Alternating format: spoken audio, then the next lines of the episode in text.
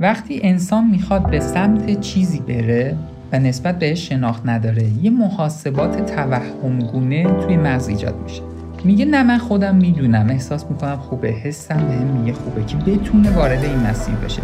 ولی باید بدونیم که این واکنش یه حالت ابتداییه و عمل کرد نیست. یه واکنشه که به شما توانه ورود به یه مسئله رو میده.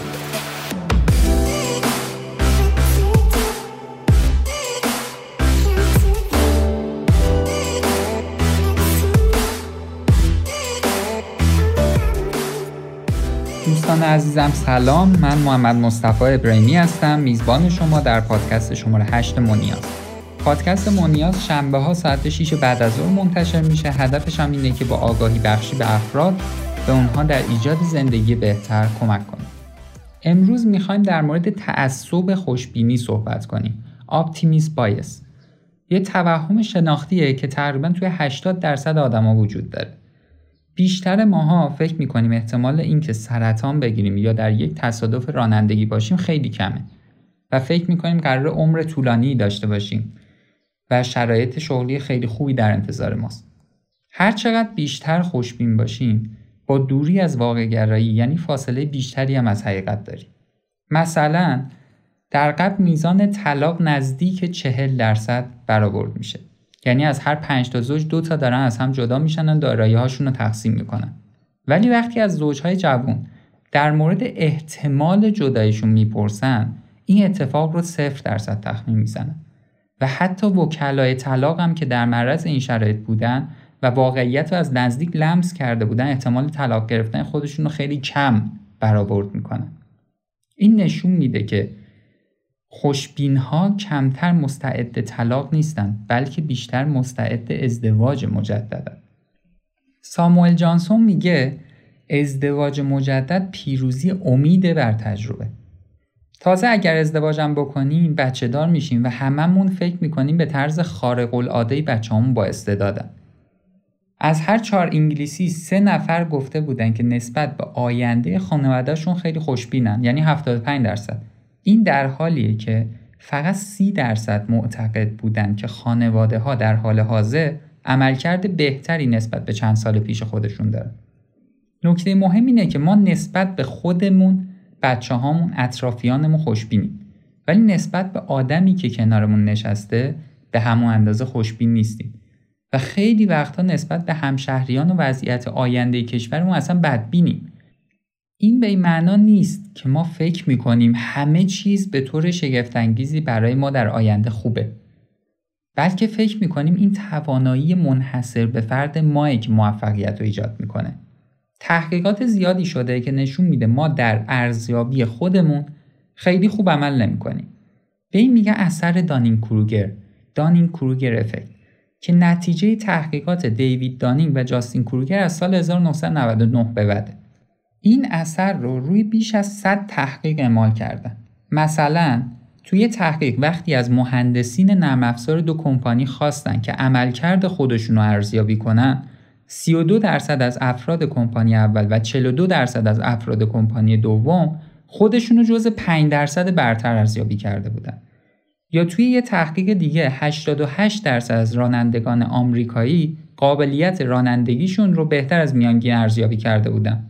از دانش آموزان یه مدرسه خواستن نمرات خودشون حدس بزنن. اکثریت نمراتشون خیلی بهتر از چیزی که بود حدس زده بودن و فقط افرادی که وضعیت خیلی خوبی داشتن تونستن نمراتشون رو درست حدس بزنن یا حتی کمی کمتر از نمره واقعیشون حدس زده بودن.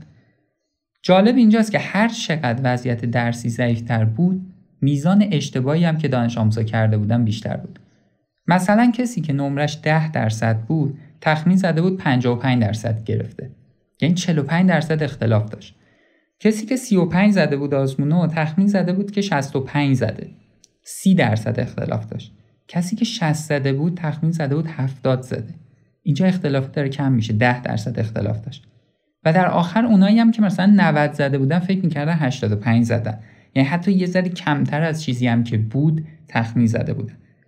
یکی از دلایل این هم فکر کنم واضحه. چون افرادی که ضعیفترن شناخت کمتری هم در ارزیابی وضعیت خودشون دارن. شما اولش که می‌خواین یه کاری رو شروع کنین مثلا فرض کنین می‌خواین برین تدریس کنین. اعتماد به نفس خیلی زیادی دارین. می‌بینیم تدریس کاری نداره که چیزایی که بلدی و میری به دیگران یاد میدی دیگه خیلی ساده می‌بینیم ولی بعد از یه مدت که این کار رو انجام میدین از جزئیات و تکنیک ها و چالش هایی که تو مسیر هست مطلع میشین و این شما رو به واقعیت نزدیکتر می‌کنه و می‌فهمین که اونقدر هم کار ساده ای نبوده. بعضی اومدن گفتن توی این تحقیقی که در مورد نمرات دانش آموزا بوده اینا در واقع خودشون می‌دونستن که نمرات خوبی ندارن ولی خجالت می‌کشن بگن. بعد اومدن این آزمایش رو دوباره تکرار کردن. اومدن چیکار کردن؟ گفتن کسانی که درست تخمین بزن نمره خودشونو بهشون جایزه نقدی میدیم بعد دیدن که وضعیت تخمین دانش آموزا بهتر نشد. حتی تو بعضی از موارد بدتر هم شده بود. بعد اومدن گفتن که کسایی که اشتباه حدس بزنن نمراتشون رو تنبیهشون می‌کنیم. باز هم وضعیت بدتر شد. این به ما یه چیزی رو میگه. اینکه دانش آموزها اینطوری نبود که بدونن نمراتشون بدتره ولی نخوام بگن. واقعا دیدگاهشون این بود که وضعیت خیلی خوبی دارن. این آزمایش ها رو اومدن تو زمینه های مختلف انجام دادن. مثلا اینکه چقدر منطقی هستید چقدر توی برقرار کردن ارتباط با دیگران قویم وضعیت هوش هیجانیمون در چه وضعیه چقدر با انصافیم بعد دیدن که در تمام اونها نتیجه یکسانه ما بهتر از اون چیزی که هستیم خودمون رو تخمین می‌زنیم. ولی خب نمیشه هممون از بقیه بهتر باشیم که این یه تضاد منطقی داره.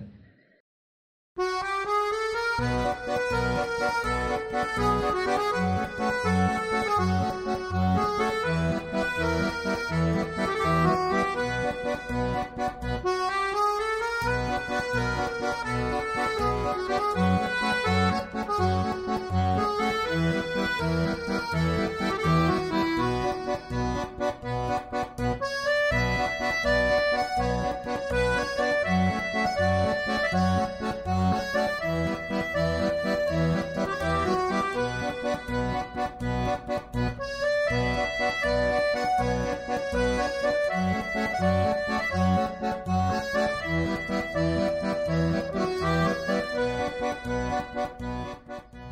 پدیده یعنی تعصب خوشبینی یه پدیده جهانیه. توی خیلی از کشورهای مختلف غربی شرقی توی مردا زنان بچه ها این مشترک بوده. و سوالی که مطرحه آیا این مقوله چیز خوبیه برای ما توی زندگی یا نه؟ بعضی ها میگن رمز شادی اینه که ما انتظارات کمی داشته باشیم. اونا فکر می‌کنن وقتی که انتظار داریم در زندگی موفق باشیم. ارتباط خوبی با دیگران داشته باشیم شغل خوبی داشته باشیم و نداریم این باعث ناامیدی ما میشه. ولی اگر انتظاری نداشته باشیم وقتی که یه اتفاق خوب برامون میفته خیلی شگفت زده میشیم و حس خوبی پیدا می‌کنیم. این دیدگاه به سه دلیل غلط. یک هر اتفاقی که بیفته چه موفق بشیم چه نشیم. انسانهایی که انتظار بالاتری دارن همیشه هم حس بهتری دارن. به خاطر اینه که احساسی که ما هنگام گرفتن یا از دست دادن یک شغل داریم بستگی به این داره که چطور اونو برای خودمون تفسیر می‌کنیم. مارگارت مارشال و جان برون دو تا روانشناس بودن. اومدن روی دانش آموزانی با سطح انتظارات بالا تحقیق کردن و فهمیدن که انسانهایی با سطح انتظارات بالا موفقیت هاشون رو به ویژگی های شخصیتی خودشون رب میدن. من آدم باهوشیم آدم لایقیم برای همین نتایج خوبی دارم. در آیندهم این نتایج درخشان تکرار میشه.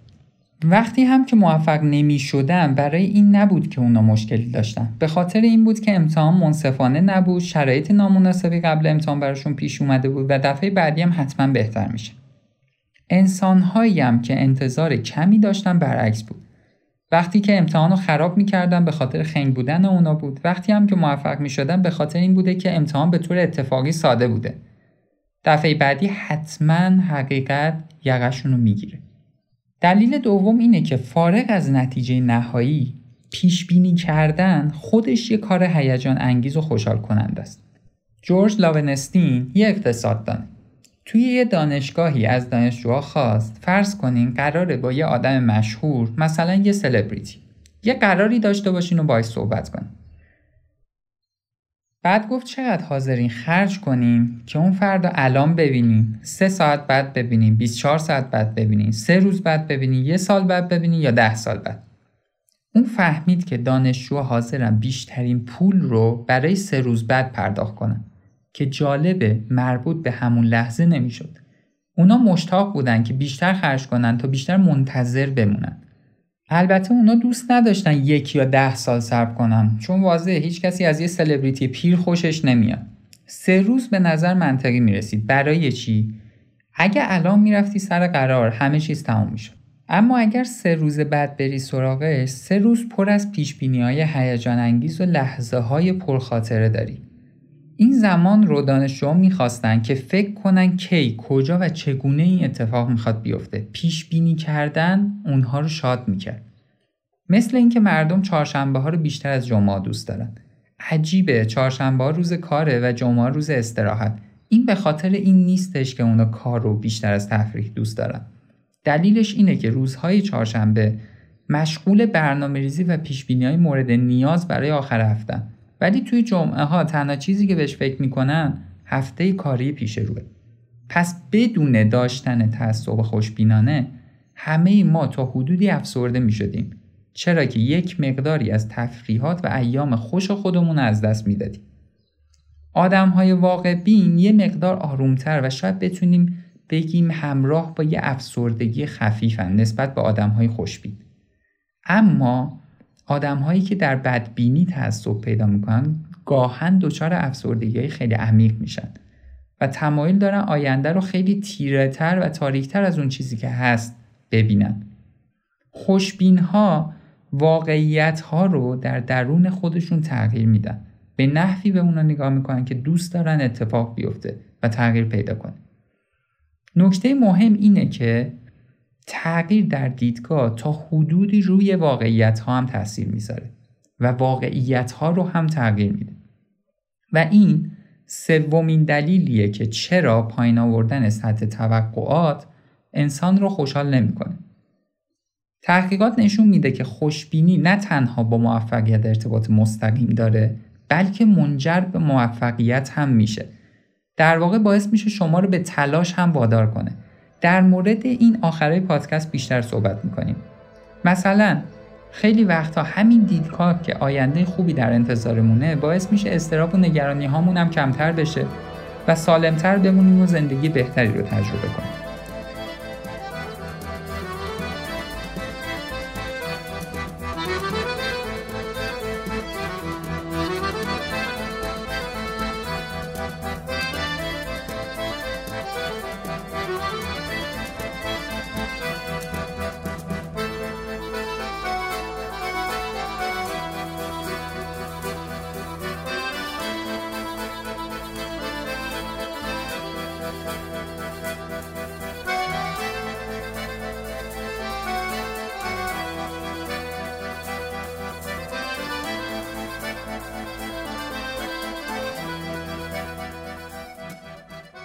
بریم یه ذره بیشتر از دیدگاه شناختی خودمون رو بشناسیم. یه تحقیق جالبی داریم. از آدم ها پرسیدن شما چقدر احتمال میدین که در آینده به سرطان مبتلا بشید دو گروه داشتیم. اونهایی که بدبینانه به مسئله نگاه کرده بودن می‌گفتن مثلا من به احتمال 50 درصد در آینده سرطان می‌گیرم. گروهی که خوشبینانه نگاه می‌کردن می‌گفتن نه من 10 درصد سرطان می‌گیرم. بعد به جفت این گروه ها میان میگن به طور متوسط احتمال ابتلا فردی تو شرایط شما به سرطان سی درصد.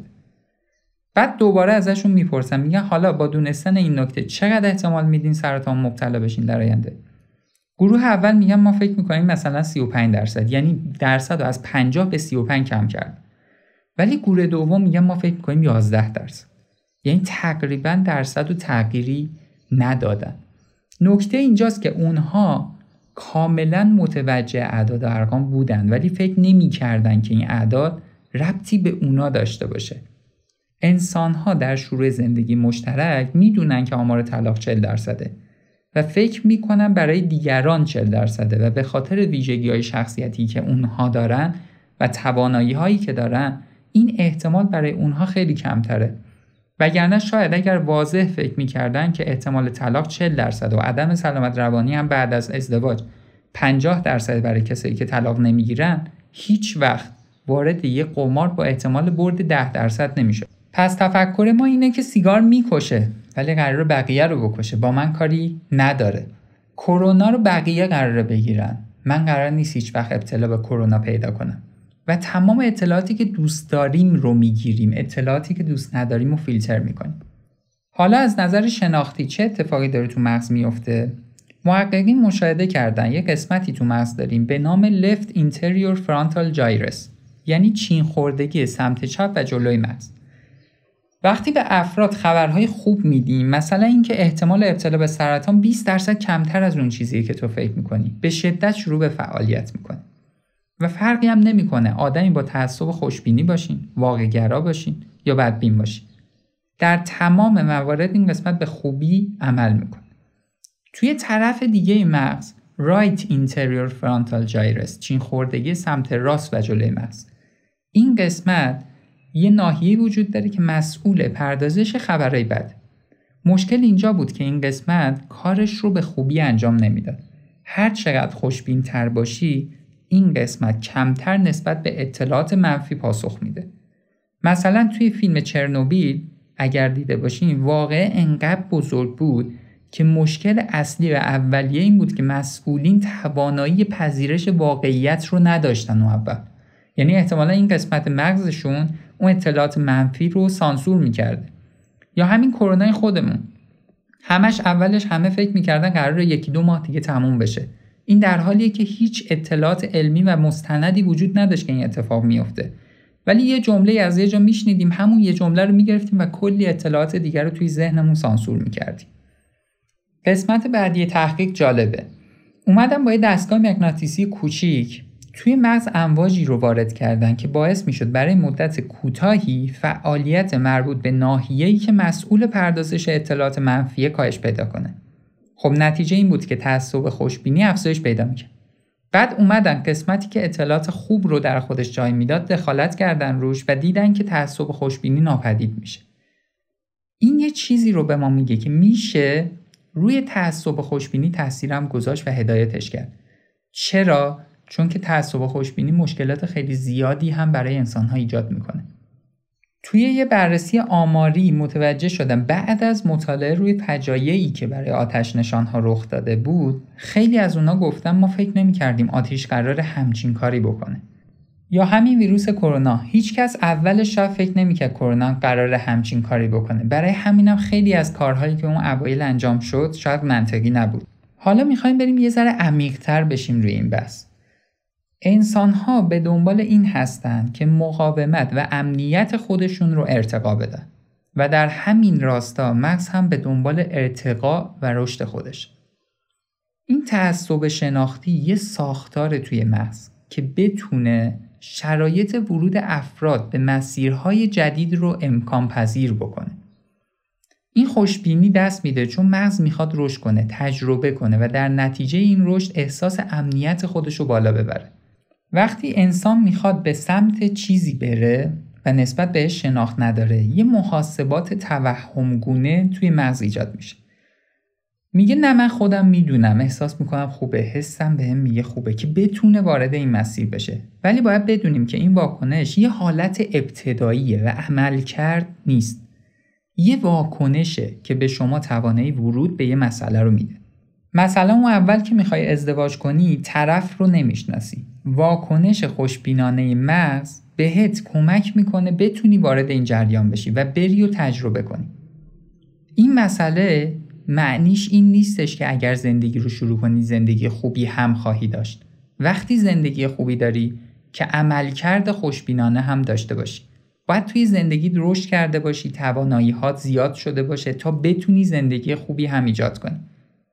ولی عملکرد خوشبینانه وقتی رخ میده که مغز رشد کرده. مدارهای مختلف توی مغز ایجاد شده و توانایی های فرد افزایش پیدا کرده. و حالا با این توانایی ها می‌تونه زندگی خوبی هم ایجاد بکنه. خیلی وقتها بدبینی ها برای اینه که واکنش خوشبینانه ایجاد میشه و تو وارد عمل کرده خوشبینانه نمیشی. یعنی شروع به انجام دادن اون کارهایی که با انجام بدی نمی کنی و در مسیر نمیری و باعث ایجاد یه سرخوردگی و اختلال در مغز میشه. و مغز توی مواجهه با اون چی میگه؟ میگه ببین توهمی که تو رو به هیچ جا نمیرسونه نسبت بهش خوشبین نباش و انسانها به بدبینی دچار میشن.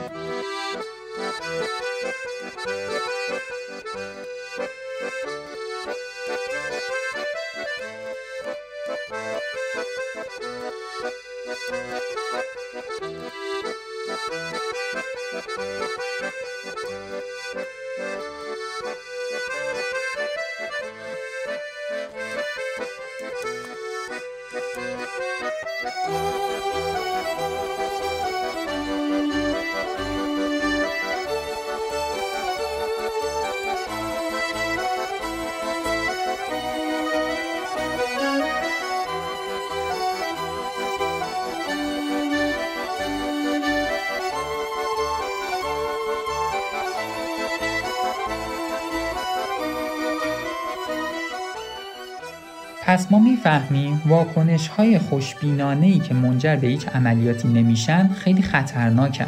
وگرنه خود واکنش خوشبینانه به نظر برای انسان خیلی مفیده. مثلا فرض کنین یه فردی با واکنش های خوشبینانه وارد مقوله ازدواج میشه. بعد از ازدواج دچار مشکلی در زندگی میشه و اختلاف پیدا می‌کنه.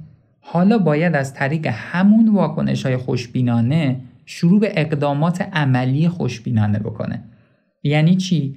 یعنی عملکردهایی داشته باشه که اون فرد رو به اون ذهنیت خوشبینانه ابتدایی که داشت و اون چیزهای خوبی که توی ذهنش می‌خواست برای زندگیش نزدیک بکنه. یعنی یه جورایی واکنش خوشبینانه مثل یه نقشه هم میمونه که چشمانداز و انتظار رو به ما میگه. بعد از اون ما باید با عملکرد خودمون سعی کنیم اون چشمانداز رو به واقعیت تبدیل کنیم. وقتی که انسان اون عملکرد خوشبینانه رو نداره حسهای منفی و مثبت درونش خیلی زیاد میشه. توی توهماتش حس خوبی نسبت به خودش داره و تو واقعیت حسای بدی رو تجربه می‌کنه. و این تا حدودی فرد رو نامتعادل می‌کنه و تضاد رو توی درونش زیاد می‌کنه. این یه عامل افسردگی، سرخوردگی و منفعل شدن در افراد میشه. دیگه این فرد نمی‌تونه به چیزی ایمان داشته باشه به چیزی اعتماد کنه و از اون چیز امنیت بگیره. پس ما باید خودمون رو در مقابل خطرات ناشی از این تعصب واکسینه بکنیم. در عین حال از وجودش هم برای زندگی بهتر و ساختن آینده و امیدوار بودن استفاده کنیم. آگاهی یکی از روشهایی که می‌تونه به ما کمک بکنه و مهمتر از خود آگاهی توجه به چیزهایی که یاد می‌گیریم. خب طبق روال همیشه می‌خوایم یه خلاصه ای از چیزایی که گفتیم بگیم. یکی اینکه ما نسبت به خودمون و اطرافیانمون خوشبینیم و این رو به توانایی منحصر به فرد خودمون برای کنترل شرایط نسبت میدیم. بعد به دانین کروگر رسیدیم و تحقیقاتی که کرده بودن اثبات می‌کردن که انسانها خودشون رو دوست دارن بیشتر و بهتر از میانگین ببینن و همیشه سلف انهانسمنت دارن. یعنی خودشون رو برتر از اون چیزی که هستن تو شرایط می‌بینن. اشاره کردیم که هر چقدر وضعیت شما بدتر باشه این توهم بیشتر میشه. سه اگر بدبین باشیم زندگی بهتری نداریم. چرا؟ به سه دلیل.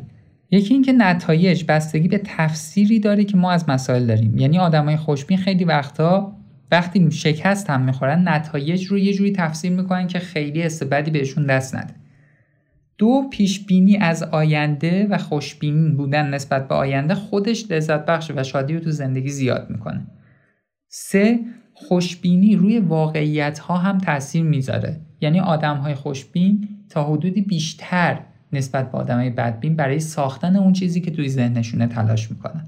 چهار انسان ها به دنبال اینن که امنیت خودشون رو ارتقا بدن و در همین راستم مغز به دنبال ارتقا و رشد خودشه و واکنش خوشبینانه رو برای رسیدن به اون چیزی که می‌خوایم برای ورود به اون شرایط هایی که شاید برامون سخته ایجاد می‌کنه. ولی گفتیم که واکنش خوشبینانه یک واکنشه نکته شیشم این میشه که اگر منجر به عملکرد خوشبینانه نشه مشکلاتی رو در انسان ایجاد می‌کنه. به پایان پادکست شماره هشتمون نزدیک میشیم. پادکست مونیاز شنبه ها ساعت 6 بعد از ظهر منتشر میشه. هدفش هم اینه که با آگاهی بخشی به افراد به اونها در ایجاد زندگی بهتر کمک بکنه.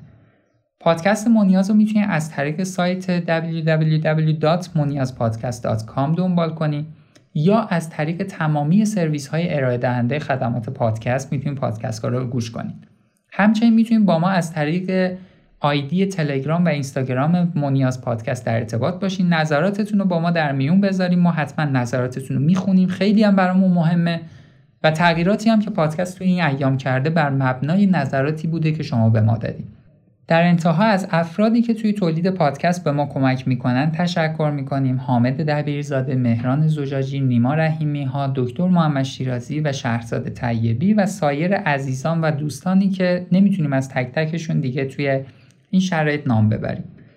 پادکست بعدی یه جورایی در ادامه همین پادکسته. توی این پادکست یاد گرفتیم که لزوما اون چیزهایی که به ذهن ما می‌رسه واقعی نیستن. خیلی وقتا توهم خوشبینانه داریم. خیلی بهتر از اون چیزی که هست مسائل رو می‌بینیم. و توی پادکست بعدی می‌خوایم ببینیم که اصلا واقعا خیلی وقتا ذهن میاد اطلاعات رو سانسور می‌کنه. و یه سری از اطلاعاتی که دوست نداره رو در خودش حذف می‌کنه یا تغییر میده. خیلی ممنون از اینکه تا اینجا کار همراه ما بودیم تا پادکست بعدی خدا نگهدار.